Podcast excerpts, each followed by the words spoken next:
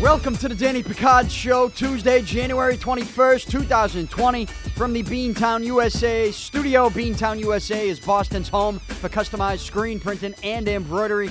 Get more information on their website, beantownusa.com. Today's show is presented by DraftKings. You can play for free at DraftKings.com or on the DraftKings app by using promo code PIC, P-I-C. That's promo code PIC. P-I-C. You can play for free on Sunday, February 2nd, in the $1.25 million Super Bowl 54 play action contest. 1.25 million in total prizes with $100,000 going to first place. All you got to do is pick six players, and it can be a combination of players from the Kansas City Chiefs or the San Francisco 49ers. Just six players create your Super Bowl lineup and you can do it for free. You can win $100,000 on Super Bowl Sunday just by putting in a lineup for free when you sign up and make your first deposit using promo code PIC, P-I-C. That's promo code PIC, P-I-C, at DraftKings.com. Welcome to the show on this shortened holiday week this week, obviously, because of Martin Luther King Day yesterday. Uh, I will be back to a regular schedule on Thursday. I'm here every Monday and Thursday with the regular schedule. And uh, on Thursday, well, actually, no, not this Thursday. I won't be making any picks this Thursday.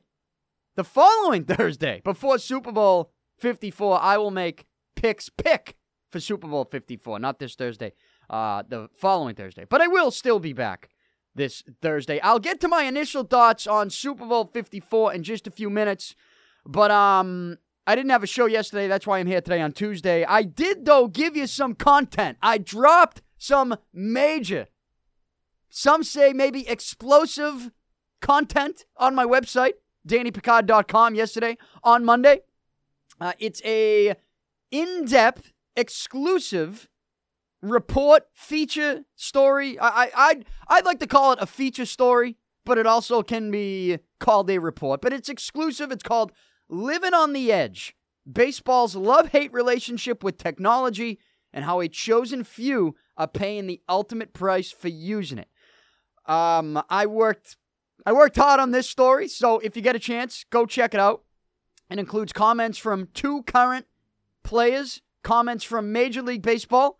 It has some stories about Victor Martinez, the Toronto Blue Jays, a substance that pitchers use called goop.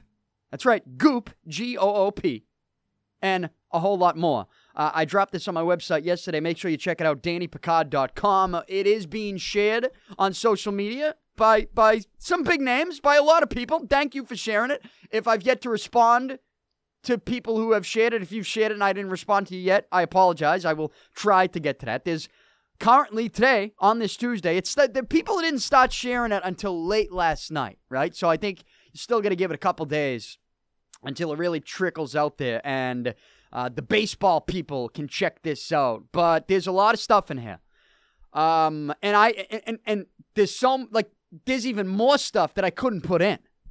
And it's about obviously if if I didn't clarify enough, the whole sign stealing scandal, the Houston Astros with the severe punishments that came down, which forced uh, Astros owner Jim Crane to fire his manager to fire his GM, and then it forced the Red Sox to fire Alex Cora. Then it forced the Mets to fire Carlos Beltran, their manager. And it then led to some crazy rumors around baseball in which people accused the Astros of also using buzzes, electronic buzzes, under their jerseys. Uh, that people are accusing Mike Trout of using HGH. This stuff is all in this story. I got comment from Major League Baseball. I got comment from current players, a current hitter, and a current pitcher. So I give you both sides of the story because with this whole sign stealing scandal and the nine page report that Commissioner Rob Manfred put out and the severe over the top punishments, exaggerated reaction, an overreaction, which is what I called it. There's only one side of that story that Major League Baseball is telling you about. And they're telling you that Alex Cora and Carlos Beltran created this sign stealing scheme and that they are the biggest cheaters in baseball. And what I found out, which is kind of, and I expressed this sentiment last week, early in the week, especially when this stuff first came out. I expressed this sentiment, but I did so because I, you know, there's also like I, I talked to some people, I reached out to some some people in baseball, some players, and and you know, I do try to base my opinions when I can. I try to base my opinions on this show when I can. I try to base that on facts and inside information. And um, I'm always working to get some type of inside information so that I can formulate an opinion that's not as outrageous as you see with all these hot takes all, all over the sports world every single day. And people that listen to me know I've done that for years since I've been doing this show. Um, so what I gave you last week, my sentiment was Major League Baseball's punishment with all this sign stealing stuff with the Astros and then the way the Red Sox and the Mets reacted. It was all a huge overreaction based on the fact that there are a lot of people in Major League Baseball, there are a lot of teams, a lot of players, a lot of managers and bench coaches involved in sign stealing schemes. And it's nothing new. It's just now they use technology which Rob Manfred in Major League Baseball is trying to tell you is is is a pretty clear cut thing. And and I think what the story pointed out that I gave you is that it's not clear cut. Like there's a gray area with technology, but also there's a lot of this going on around Major League Baseball outside of the Houston Astros. And so I got comment from players, go check it out. Again, I worked hard on it, and um, I guess you could say I'm proud of it. I'm proud of the work that I that I put out with it. But you know, if you're if you're supposed to be a baseball guy, whether it's in the media or blogs or radio or TV or even just a fan, a baseball person, if you're supposed to be a baseball person and you ignore this story, this feature story and exclusive report that I put out there, you if you're a baseball person and you ignore this, then it is confirmed you're only, you're just ignoring me. You're just ignoring me and anything that I do on purpose. And that's pretty fucked up. But I'm taking note of it. I mean, it's too bad. It's too bad. But I, you know, you, if you pay any attention, you probably know who it is, who these people are. Um, I, why they do it, I have no idea. I, I couldn't, I couldn't tell you. I, I don't have uh, any idea whatsoever. But it is what it is if you're a baseball person and you ignore this, then you're just you're just ignoring me. And that's too bad because you're ignoring something that I think you should want to see. Because there is some news in there as well. There is some news. And and in fact, the most interesting part of all this, what I was able to tell you, was the Victor Martinez story from his 2014 season, which is not really documented. I mentioned another story with the Toronto Blue Jays trying to steal signs in early, you know, 2010 through, you know, the early 2010s with that Bautista Encarnacion and those Blue Jays teams that just mashed at the Rogers Center. Like that that was somewhat documented. The paranoia the teams had when they went into Toronto, into Rogers Center. You know, I gave you a little more detail on it. Stories coming from players. But the Victor Martinez stuff is not documented. And I ended up, after I was told about all this stuff, I ended up doing research on it. And I found a video that has Chris Sale in 2014 when Sale was with the White Sox throwing at Victor Martinez. He hits him with a pitch on purpose up and in. And as Victor Martinez is walking to first base slowly and grilling Chris Sale, Chris Sale starts yelling at Victor Martinez. And, and you can almost hear it in the YouTube video that, that I post on, on the story where Chris Sale's like, he's yelling at Chris Sale's yelling at him. He's going, "Oh, you're looking at your boy out there, huh? You're looking at your boy out there," and he's pointing to center field. And it confirms basically the stories that players were telling me about Victor Martinez. And if you look at Victor Martinez's numbers that year, but even after this story, like things I couldn't really put in there, like like you can if you use your brain, look at that Detroit Tigers team in 2014 that Victor Martinez was on. You know, look at the people involved in that organization on that team. I mean, it, you just there was so much other stuff that was told to me that I just could not confirm. Stories of sign stealing, this, that, the other thing. There were a lot of, of things told to me. A lot of things I wish I could have reported. But one thing that I do pride myself on with my reporting, my writing, or even things I say in this show, I want to make sure I get it right. I know that's not a common philosophy in the sports media these days. In the in the world of the hot take, getting it right isn't necessarily a, pr- a priority with a lot of people. It's unfortunate, but and I get it. You know, people with regards to getting views or downloads or clicks or page views or um, ratings. Like, getting it right doesn't always lead to the ratings that you get if you get it wrong, but you have a crazy hot take and all of a sudden every one of their mothers retweeting it. It's so crazy. You know, the I think that that's the strategy that Rob Parker tries to take. Like, let's come up with something so outrageous that it will draw a reaction. And you know the people, you know, you pro- if you're not from the Boston area, you probably have people in, in in your city that do the same thing on local TV and radio. We have people that do it here in Boston on TV and local radio. Uh, we know who the people are who exaggerate on purpose. They know it's going to draw a reaction. Getting the facts right doesn't draw that same type of reaction all the time. Still, I it's something I like to do. I like to get it right. And um there was a lot of stuff that I couldn't confirm, so I couldn't put in this story. But there's still a lot of stuff there for you. So my point is, if you're a baseball person, make sure you go check it out on my website, DannyPicard.com. And speaking of baseball, there is some breaking baseball news as I record this today. And it is Red Sox related. And I'm reading a tweet from Pete Abraham of the Boston Globe on Twitter. Pete Abraham tweets, quote, Dustin Pedroia has suffered what sources say was a significant setback with his left knee. His availability for at least spring training is questionable. Pedroia is discussing his options with his family, agents, and the Red Sox. End quote. That is not good news for Dustin Pedroia. That tweet from Pete Abraham, who is obviously well connected with the Red Sox, that is a tweet that tells me the next bit of news is that Pedroia is going to have another press conference in which this time he will be calling it quits. Now, that's my opinion based on what this Pete Abraham tweet says. Again, it says that Dustin Pedroia has suffered what sources say is a significant setback with his left knee. His availability for at least spring training is questionable. Pedroia is discussing his is discussing his options with his family, agents, and the Red Sox. End quote. When you're discussing discussing your options, when you're talking about when you're talking about your options with the family and your agents and the organization, and then someone from the Globe who's well connected with the organization is reporting this, that's not good news. That's not good news. With regard, you know, for people who wanted to see Pedroia play again, even for Pedroia, who is obviously trying to get back to the field and play again, this is not good news.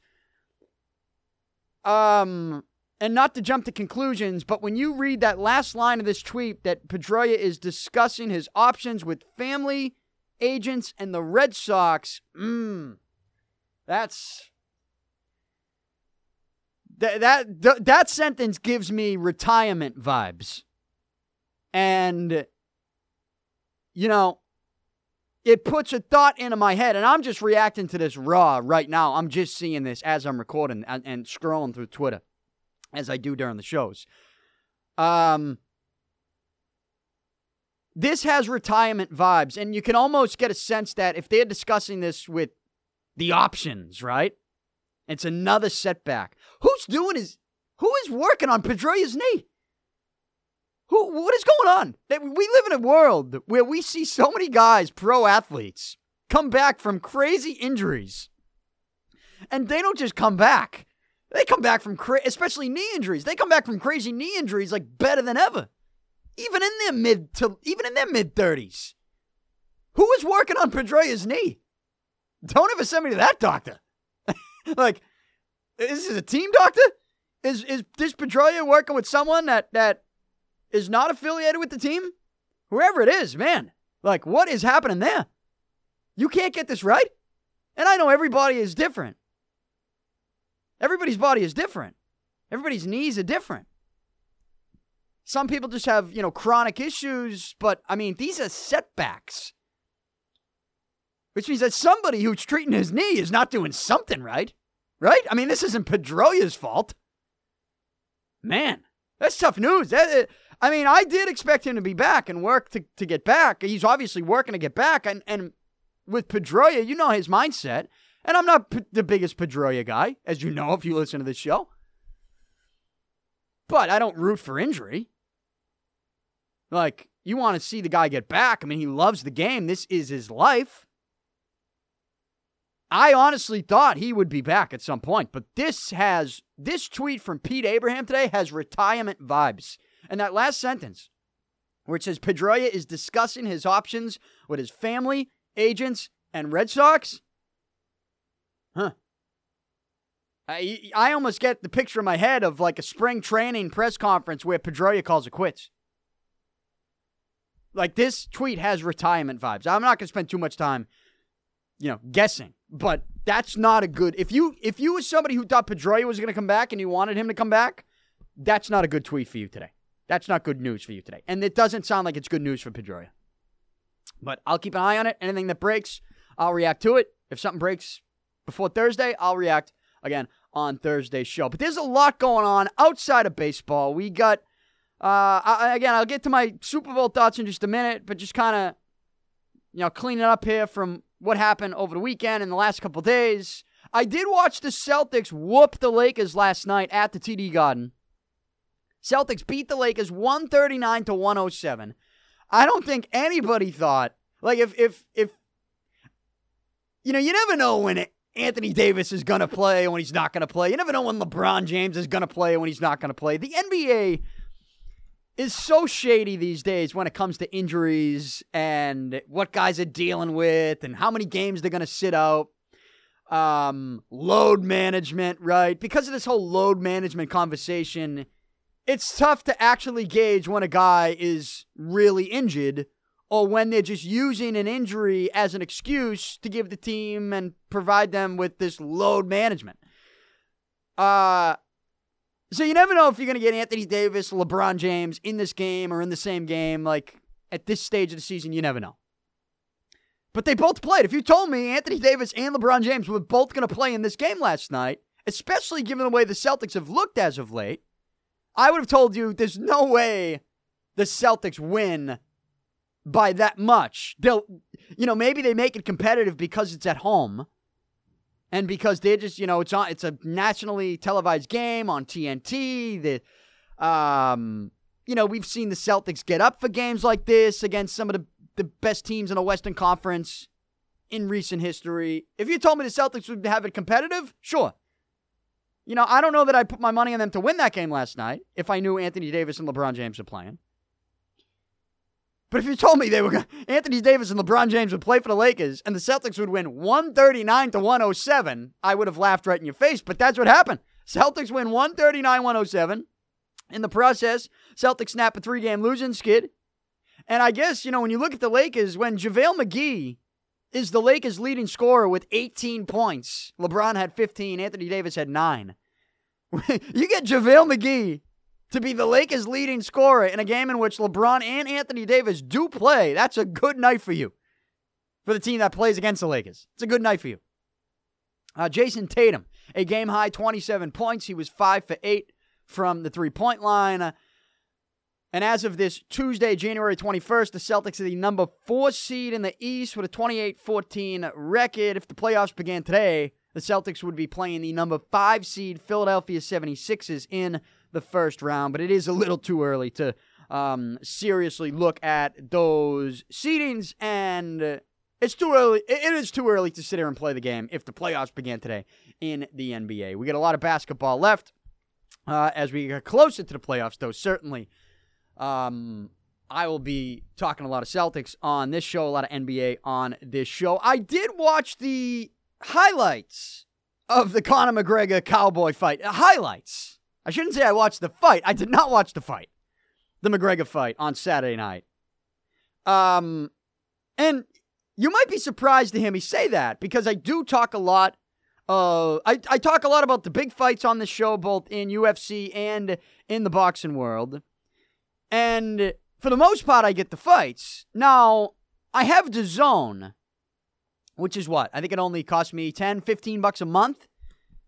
And there's no extra money that you have to pay. Like it's just the $15 a month and then, or is it 20 bucks a month? Whatever it is, it's low. It's 15, 20 bucks a month and you don't have to pay extra money. Like when Canelo is fighting someone, that's it. It's on DAZN and I don't have to pay an extra 80 bucks, 85 bucks, 90 bucks. With UFC, or with ESPN Plus, so UFC is on ESPN Plus. ESPN Plus is an app that's it's a streaming service similar to DAZN. And you also have to pay monthly for ESPN Plus. Right now it's cheaper. It's only like is it only 5 bucks a month or maybe 10? Um, but it's a scam. ESPN Plus is a total scam. Because they tell you, you know, you pay monthly for this app and you get the fights. Well, no you don't. you get yeah, you get the free fights. You don't get the pay-per-view fights. So in order to watch fights on ESPN Plus, and this is even when there are boxing fights on there. You pay the monthly fee for ESPN Plus, and then you pay extra for pay per view. So paying the monthly for ESPN Plus wasn't, that didn't cover you for the McGregor fight. You also had to pay, what was it, like 90 bucks? You're paying, basically paying 100 bucks. I'm all set. I, I was not, one thing I was not going to do was pay $100 if, if it was anybody else, I think, that McGregor, like if McGregor was fighting Khabib again, okay, I think you'd see me pay that. If McGregor was fighting Nate Diaz and it's a trilogy, I'll pay that. If McGregor's fighting uh, Tony Ferguson, like, all right, I, I'll pay that. I just didn't think, and I told you this last week. Uh, McGregor was the heavy favorite. He was going to win this fight. I, I just, I, I had a hard time. I'm sitting there on Saturday night I was working on this baseball, the baseball story that that I put up there all weekend, and I'm sitting there working on that, going, "Am I, am I, re- am I really gonna pay a hundred bucks right now to see McGregor knock this guy out in 30 seconds?" That's what I said to myself, and I even had friends calling me like, "Hey, you gonna get the McGregor fight?" And I'm like, "No, I don't think so." And they're like, "Why not?" I'm like, "I can't, I just can't force myself to pay a hundred bucks to see McGregor knock this guy out in 30 seconds, and I don't even really like McGregor. Like, like, like, what am I? I'm gonna pay 100 bucks to watch a guy I don't like win in 30 seconds? Like, and I know a lot of McGregor's career has been that, but there have been, in my opinion, some more intriguing fights than this one. And, uh, you know, the press conference leading into this fight was different. It was unusual, as I told you last week. McGregor was a different person. He was a respectful, humble person. And even after winning this fight, you know, McGregor comes out early with the knee, with the shoulders, then with the kick, and then he was pummeling away on, on the cowboy, and that was it. And they had to stop the fight. What, 40 seconds? Was that the official time? 40 seconds, McGregor wins by KO. I mean, I knew that was going to happen. I think a lot of people knew that was going to happen. Did anybody really think there was a chance McGregor would lose this fight? I didn't. Um, the other guy's been around a while. Clearly, I you know, in my mind, so what McGregor was, if you're Dana White, you're UFC, and even if you're McGregor, you're never going to say this publicly, but he needed a win. McGregor needed a win. And I think the reason you saw that respectful, humble McGregor in the press conference leading into this fight was because he's not stupid. McGregor's a very smart business. He's McGregor's a smart dude. He is. He's a smart dude. Dana White, smart dude. These are smart guys with a lot of money that all they do every day is wake up, look themselves in the mirror, and tell themselves they want more of it. They want more money. And they get it. They get it. They wake up, they tell themselves that. They want more money, they get the money. They understand. McGregor's smart. He understands. He understands that his last two fights, even though one of them was in a boxing ring against Mayweather, his last two fights were losses. You know, the McGregor mystique is is is, is at stake right now. In the whatever fight he goes next, goes into next. You needed McGregor needed Dana White needed UFC needed the fight game needed McGregor to have his next fight be against somebody that was a guaranteed win. Like there was no chance this guy's going to beat Conor McGregor.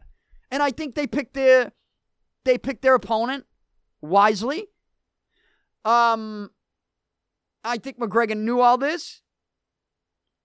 And I think the humble, respectful press conference was because McGregor knew, like, he can't keep running his mouth when he's lost his last two fights. But also, they know, he, he even said it, like, he's handling this like a season. This is a new season for him. You know, there's multiple fights lined up. This is the first fight of the season. You're not gonna if you're if you're planning a season of fights the way McGregor says he is. You, your first fight isn't going to be the one that's like the biggest risk you take. It's just not. So, my mindset going in is that they picked their spot on purpose against this guy that they knew was going to be a guaranteed win. Now, I don't think it was rigged like maybe Nate Diaz did. Nate Diaz was on social media saying that that it was fake, like it was it was staged, it was um it was rigged. You know, uh, the cowboy lost on purpose. They know. I don't think it was rigged in the in the octagon. But I certain, but I certainly think like they McGregor picked his spot so he could get a win under his belt, so that the next press conference he could be the guy that gets all that money.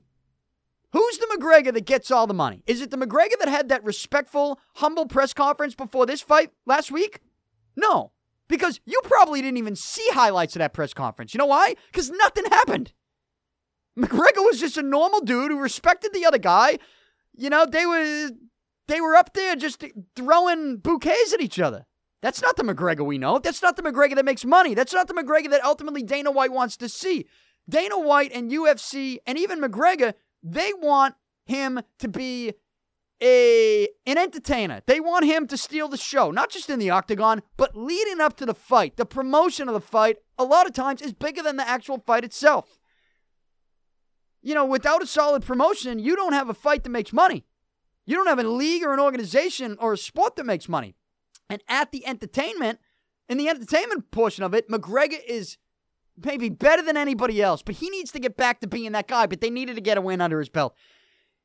Now that he has this win, he can go out and, and be himself. He's gonna. You even saw it sort of in the middle of that post-fight press conference, a post-fight interview with Joe Rogan in the octagon. McGregor starts yelling out. He's like calling everyone dirtballs. He's like, they can get it. They can get it. You can get it. He can get it. And it came out again. You know why? He got a win. He's Bob McGregor's back. The the the McGregor mystique knockout in 40 seconds. He looks good. He's he's not going down in weight anymore. Like he's at this 170. Like he McGregor is is ready.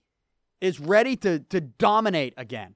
And now he's back to being that entertainer. UFC needed this. I knew they needed this. McGregor needed this. He knew he needed it.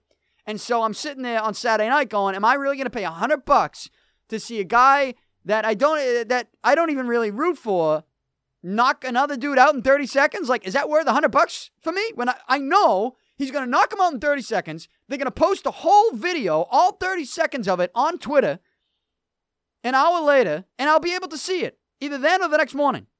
You know what? I went to bed. I saw it the next morning. And I knew it was exactly how, I mean, maybe not, you know, with the kick to the head. I don't know that I saw it going that way, but but I just I, I knew that was gonna happen. So I did not pay the hundred bucks. I did not pay the hundred bucks. And I'm glad I didn't. I'm glad I didn't. Ah, that's a hundred bucks I could use. You can knock me all you want. That's a hundred bucks I could use. Uh what's next? I would say I would say they probably they're not gonna go Khabib next.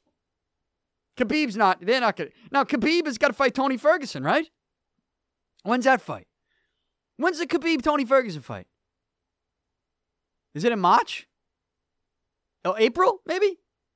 That fight has to happen first. So realistically, even if McGregor was gonna fight Khabib, it wouldn't be happening until I don't know end of the summer, like maybe July, August, right?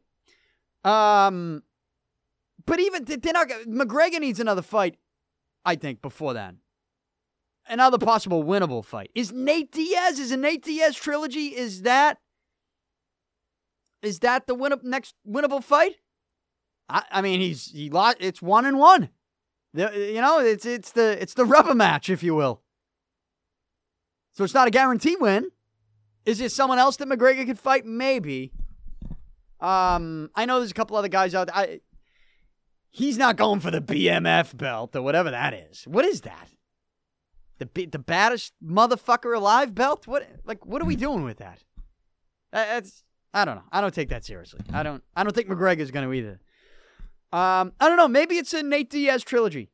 Maybe that's it. Or maybe there's another fight that, uh, against somebody that we're not talking about that would be a guaranteed win for McGregor. You know, get a couple couple wins in a row, see what happens with Ferguson and Khabib, and then you go from there. Then you go from there.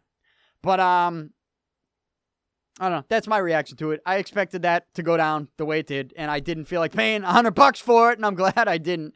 In hindsight, obviously, but uh, so you had that Saturday night, and then on Sunday, I guess not to bury the lead, but the NFL huge story. Obviously, now that we know the matchup for Super Bowl 54 in Miami on Sunday, February 2nd. Obviously, not this Sunday, but a week from this Sunday. And the Super Bowl 54 matchup, Kansas City Chiefs against the San Francisco 49ers. The Chiefs, a one point favorite. I told you last week the Chiefs would be a one point favorite, but I did tell you that they'd be playing Green Bay. So I didn't get it all right. Uh, the conference championship games on Sunday.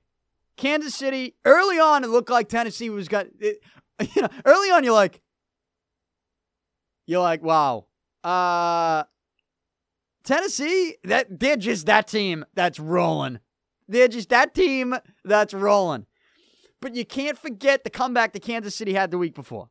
And then Kansas City comes back again. You had Patrick Mahomes with that run down the left sideline where he stays in bounds and then has the worst. And then you see the worst example of tackling in football at any level that you will ever see by the Tennessee Titans as Mahomes went into the end zone. That was pathetic. You don't belong in the Super Bowl. You're trying to tackle like that in a, in that moment. Like, are you kidding me? What is what was that? Did anybody see Rich Eisen's tweet after that run? Rich Eisen, you know, hosts shows on the NFL Network. I don't want to say he's the voice of football on the NFL Network or the face of football on the NFL Network, but he's pretty damn close to it. For some, for all the guys that talk about the NFL on TV, on national TV or national radio, for all the guys that, that talk NFL that are not former players, that are not former athletes, Rich Eisen is pretty damn close to being the face and the voice of football. Rich Eisen saw that run by Patrick Mahomes, and I tweeted this out. I quote tweeted it. I said, I, am paraphrasing. I said, Jesus Christ, you can't be serious with this tweet. Rich Eisen tweeted that that was the one of the greatest runs in the history of the NFL. That was one of the. You say one of the greatest plays in the history of the NFL? like, did I, I would like to say that's one of. That's an example of maybe the worst tackling in the NFL. Not one of the greatest plays. He was dead serious with that. I think. I don't know. I mean, I just don't know how. That that you talk about pathetic hot takes. Like th- there you go. And it just something like that can't be happening from somebody who's the face of the voice of the NFL. Like, what is that? Let's go. Like, but but that was an example to me of the media, national media. They were overly excited to. They were overly excited to just in general not have the Patriots be playing in that AFC Championship. Like they were so happy that they didn't have to talk about Tom Brady and Bill Belichick in an AFC Championship. And it was the first time the Patriots were not in the AFC Championship since 2010. So the Patriots, they had spent, you know, from 2011 through um, last year in the AFC Championship. Right? And like, that must get exhausting for people who don't like the Patriots or people who are not Patriots fans and the national media. And I think that moment where Rich Eisen is like, oh, that Patrick Mahomes run, one of the greatest plays in NFL history. It's like, dude, dude, you're sh- you're you're showing a little bit that you know that that reaction is a combination of of how happy you are to to see two teams not name the Patriots in this game. It was. It was a nice play. It was a big play in that game, in that moment for the Chiefs. With regards to them and eventually getting to the Super Bowl and winning that game, getting to the Super Bowl. Was it one of the greatest runs, greatest plays in NFL history? No, not, not even close. Not even close. What are you talking about? But again, and it was just a sign that they everybody was so giddy that the Patriots were not in this game that they were willing to overreact to anything positive. That's how happy they were. Um, but it was as a Patriots fan, as someone here from New England, it was depressing watching the conference championships. It was depressing watching a divisional round the week before. But I think this Sunday was a little more depressing because it's like, well, it always gets a little depressing because you're getting closer to the end of football on Sundays, right? You're getting closer to extreme boredom on Sundays. Like we are, We are just a couple weeks away from extreme boredom. Some people say, well, there's golf tournaments on. And I'm like, well, I, I enjoy watching the major golf tournaments, but it still can be boring, right? Like, we are that much closer to extreme boredom every year on Conference Championship Sunday. So that's why it's depressing in general, but it's even more depressing. It was even more depressing this Sunday, this past Sunday, with the Patriots not involved for the first time since 2010 in Conference Championship weekend. You saw the Chiefs beat the Titans as a result. And then uh, in the late game, you saw San Francisco whoop Green Bay again. San Francisco whooped Green Bay in San Francisco earlier in the season. I told you that I thought Green Bay would at least keep it close, so I took the plus seven and a half. And, and again, to clarify my picks, picks, picks against the spread, I went one and one on Sunday. I got Kansas City right, minus seven, as they would they win by eleven. I got Kansas City right, minus seven. I did not get Green Bay plus seven and a half. I told you Green Bay would win the game. uh, that obviously did not happen. And then what did they lose by 17 or something? I mean, there were moments in the second half where you're like, all right, they got something going, and then their defense, Green Bay's defense. I mean, their run defense. I don't even know what that was. Like it almost looked like it. The Green Bay's run defense looked so bad in that game against San Francisco that there were times if you told me that Green Bay only had nine guys on the field, I'd be like, "Oh yeah, absolutely. They didn't have enough guys on the field. Look how look how big these holes are. Look how wide open this is." If you told me Green Bay had nine guys on the field defensively in that game, I'd believe you. That's how bad the run defense was. That's how bad it was. And um, as a result, San Francisco whoops Green Bay. Uh, what are they saying about Aaron Rodgers today? What are they saying about him this week? The Golden Boy, the NFL. I mean, Ro- Rodgers needed that. He needed that. And I don't mean to sound like this every single week or I'm a Rodgers hater. And but I mean, th- I don't think there's a lot of Rodgers haters. And I, the reason I only become a hater of Aaron Rodgers is because there's so many people that love the guy. There's so many people that put him on this pedestal. He's a he's a an athletic quarterback that makes fantastic, phenomenal plays. Like some of the most exciting throws and touchdown passes that you'll see. Crossbody on the run, drops it in the bucket deep down the field, and he does it in the big moments a lot. Uh, Aaron Rodgers is one of the best quarterbacks in the NFL, but is he one of the greatest of all time? No, no, no, no, no, no, no. You can't be put in that conversation unless you get rings. And in this day and age, you can't be put in that conversation unless you're getting multiple Super Bowl rings. And Aaron Rodgers doesn't have that. He has one. So he needed this to just to get a shot to get that second ring. But he loses this game and he gets whooped in the process. I will say, in fairness to Aaron Rodgers, his run defense was horrible, like I just said. Horrible. But Aaron Rodgers wasn't perfect in this game either. And um, they got whooped. And because of it, San Francisco, Jimmy G doesn't even have to throw the football. They're just running it, running it, running it. And now we got Kansas City, San Francisco. A whole lot of red in this game. You look at the uniforms. I like to think about the uniforms in the Super Bowl. I don't know why. I'm, I'm a big uniform guy. Growing up, I was always a huge fan of the 49ers uniforms. I was. Huge fan. I had the Joe Montana Hutch football uniform as a kid. It came with, you know, you wore the helmet, you had the uniform, the red jersey, the gold pants, uh, the gold helmet. You know, love the 49ers uniforms. I actually think the 49ers uniforms, when they do it right, um, you know, the the red jersey, the gold pants, that's the I think that's the best uniform best looking uniform in, in sports. I think. That's my opinion. But that's my favorite uniform. Uh, but a lot of red in this game. Kansas City Chiefs, red uniforms, 49ers, red uniforms. Either way, that's not going to uh, play a role in the outcome. Chiefs are one point favorite. Patrick Mahomes versus Jimmy Garoppolo. You look at the odds for Super Bowl MVP. Mahomes is the favorite to be named Super Bowl MVP, as you could probably expect. He's the favorite at plus 130.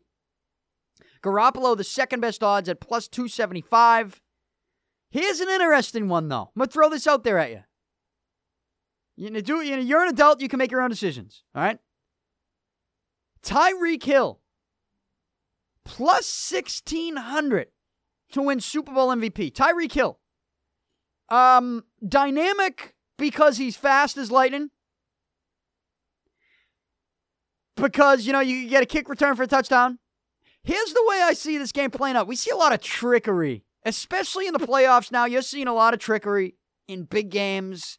You know, which team can out can outdo the other with a trick play. You see a lot of jet sweeps. You see a lot of um, double passes or even flea flickers.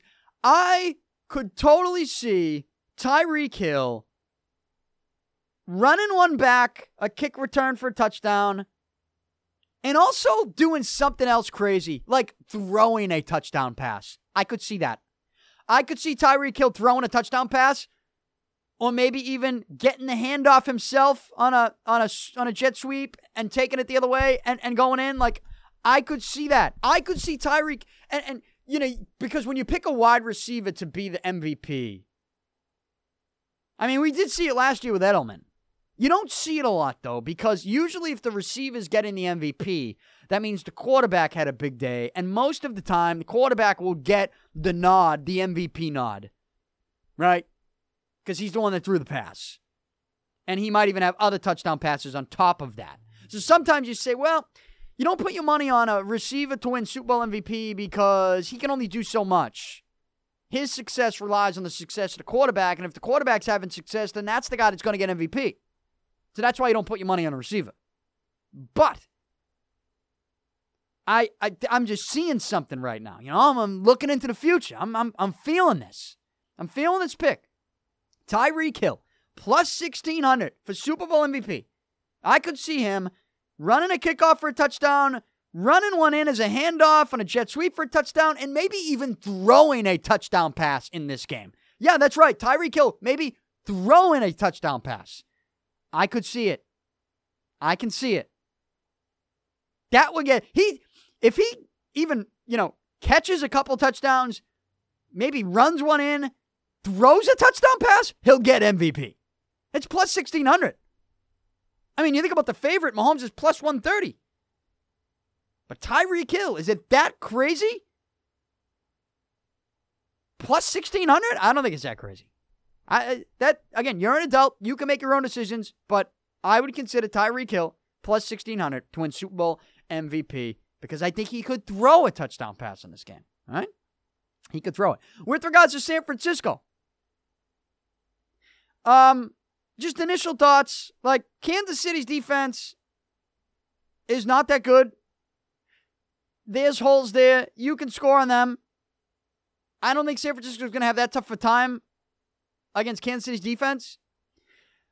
Um, but if, I mean, if I'm Kansas City, you know, you got to you, you minimize San Fran's run game and you make Jimmy Garoppolo beat you with his arm. That that's it. I mean, that's the if you Kansas City, that's what you do. Because Garoppolo, he didn't have to throw the ball in the last game, and I'm not saying he can't. I'm not saying that's an example that he can't throw. I mean, in that moment, why would you throw if you're San Fran? especially when you're up big. You're not going to throw the football. You know, you don't want to have incomplete passes, stop the clock, and you're basically at that point, you know, letting Green Bay back in the game. If they're not stopping the run, and there's holes everywhere, you keep running. Don't you don't have to throw the football. I'm not knocking Garoppolo for that, but I will say if you're Kansas City, you know, make them throw it. Make them throw it. You know, see how Garoppolo is going to throw in the biggest game of his career right? So do what you can, focus on the run, and make him beat you, make Garoppolo beat you with his arm. And if he does it, you tip your cap and you say, you know what, on the other end, we can win a shootout because we we trust our guy. Our guy can do some damage with his arm too, in Mahomes. Um, the story here in New England, obviously Garoppolo in a Super Bowl and and being the starting quarterback in the Super Bowl in his first full season outside of New England. He was traded in 2017 to San Fran, so he didn't play a full season then. He was injured last season, so what he only he only played like three games, I think, last year. So this is Garoppolo's first full season as a quarterback outside of the Patriots organization. And so the talk is like, oh, the oh, the Patriots shouldn't have got rid of Garoppolo. My stand, I'm not gonna, I'm not gonna relive the Garoppolo trade here leading up to the Super Bowl. Like I'm just not gonna do it. I have no interest in that. Clearly, you have to at, at least You, we have to talk about Garoppolo though and the relationship with the Patriots because we're in a situation here in New England where all eyes are on Tom Brady and his future as he is a free agent. And um, you know, this new rumors left and right. You know, did he did he buy a new house somewhere? Did he sell? Did he really sell his house? Like, where did he really move to? Does he really own a house in Connecticut? That's that's something that's now being a rumor that's that's being debunked. He doesn't actually own a house in Connecticut. Where's Tom Brady live? Where does he want to live? Does where Tom Brady lives have any effect on where he plays next year, where he signs? You know, all these rumors. And I look at Garoppolo, especially now in the Super Bowl, and I think to myself, look, if you're the Patriots, the minute you traded Garoppolo, you know, we can agree to disagree on the reasons for that and, and how good the return was and, and was it enough of a return? We can we can agree to disagree. But when when you're the Patriots and you do trade Garoppolo, what you're doing in that moment is you're saying you're all in on the Tom Brady era as long as he can still play the position at a high level. Tom Brady can still play the position at a high level. So the question now is are the Patriots really all in on Tom Brady? I mean, they should be. Stidham's under contract for three more years. It's not like you have to make that, you have to rush to make that move with him right now. But now you're in a position where Brady is the one who has leverage because he's the one who, who controls his own destiny at this point. He's unrestricted free agent. There's a clause in the contract that says the Patriots cannot franchise cannot give him the franchise tag. So the Patriots either have to give Brady what he wants or he's going to go elsewhere. And then we get to the question, well, what does Brady want? I mean, I've already done this on this show, and we could probably do this here for the next three months, as we, we will. Because you're going to hear rumors, and even Brady, you know, he's talking to Brady's talking to Jim Gray over the weekend. Oh, when was it? Was it yesterday, two days ago? He goes on Jim Gray's radio show every week, and you know, Brady's talking about how his options are open. Here's one thing with Brady that I, I, I'm not buying, and and it makes me believe that this is a negotiation on Brady's end. Brady is, in a in a way, I don't know that it's intentional Brady is unintentionally giving no respect to the Patriots fan base. Does that make sense? Like I'm listening to his comments with Jim Gray the other night, and, and I didn't hear the whole conversation, so may, maybe this is unfair to him because I am just nitpicking. Like I'm I'm I'm picking out certain spots, but I'm picking out the spots that, you know, the media continues to pump out. Where Brady's like, you know, I'm keeping my options open, uh, anything's on the table. You know, it's almost like Brady is speaking out publicly as if, you know, he's just done with Patriots Nation or Patriots fans mean nothing to him, which is a strange, it's a very strange feeling to have if you're Brady, where you spent your entire football career in one organization with the same fan base that absolutely adores the shit out of you. Right? Like, Tom Brady is a living legend. He is a god amongst men in this town. Okay? You have a lot of grown men, including myself, that will be in tears, literal tears, if he decides to play for another team next season. And yet, knowing that your fan base adores you like that, the public comments that you make and the reaction to the question you know, what's going on with your future? Where are you going to play next year? Brady, in an unintentional way, is really just ignoring a fan base that treats him like a god. And I, to me, if you, like I, that's disrespectful. Like that, that like Brady. Now again, I don't think he's doing on purpose. Well, no, I should say he's not knocking the Patriots fan base and disrespecting the Patriots fan base on purpose. What he's doing on purpose is He's making it, this is a public negotiation. So he says things with the purpose. But the unintentional consequences of what he says, to me, is that it's a slap in the face to Patriots fans that right now just, like, their feelings are just being ignored. Like Patriots fans adore this guy. He is a god, and Brady's just like, eh, whatever. They don't mean anything to me. They're not. I don't factor them into the decision. He says that. Does he mean it? I don't think so. I think what he means to say is that this is a negotiation. And he's trying to say everything he can to win that negotiation by trying to convince the Patriots, publicly at least, that he is prepared to move on. And that it is time for the Patriots to pay him the money that he probably should have received five, six years ago. So, um, it's it's very strange that that Brady really just kind of it seems to not care about a fan base that that it's the only fan base he knows in his professional career for the last 20 years and it's a fan base that has treated him like a god. Right? And for him to really ignore that is is just I don't know. It just doesn't feel right. It doesn't sound right.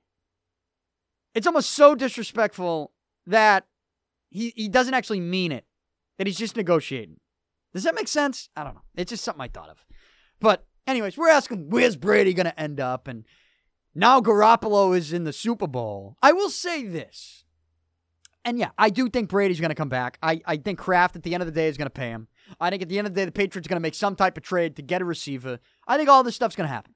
Right? I've mentioned Stefon Diggs' name. Like, I think that's realistic. I think it's in play. I think this stuff's going to go down. I think Brady is going to spend at least the next two, maybe three years in the Patriots organization. I do. I believe that. But the concept of, well, Brady has. Brady has an opportunity to prove that he can win without Belichick. He has an opportunity to prove that he can win in another organization and that Bill Belichick isn't the reason for his success. Does he feel that way? You know, I'm sure there's part of Brady that's like, wow, maybe I'd like to, you know, I, I'd like to give that a shot. But then there's the whole, well, I still want to win. I don't want to just take that shot and go to an organization and have to do everything, all the day one stuff over again. And I watched the league. It's a shit show of a league with dumb coaches and even dumber players. And like, do I want to go to an organization that makes dumb decisions? Not really. Not at this stage. When in reality, my best chance to win is still in New England. And ultimately, that's all I care about. So I'll play this publicly to try to get more money while returning to New England.